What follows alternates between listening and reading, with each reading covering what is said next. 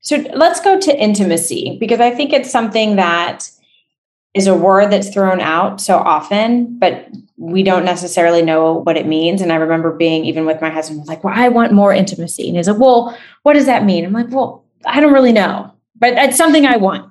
so what is intimacy and is it different for a man and a woman? That's a really good question. So yes, it's different for most people. You know, it's different for men and women, but it's also different for most people, just depending on the person. So, intimacy, sometimes people use that word in place of, you know, sex or sexual interaction.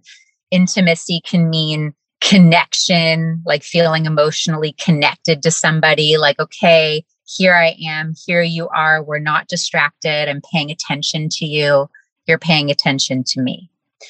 So sometimes communication is a form of intimacy, like sharing, this is how I feel. And I hear that you're feeling that way. So it's, it's connection, like real undistracted attention connection, and then can be sexual or not.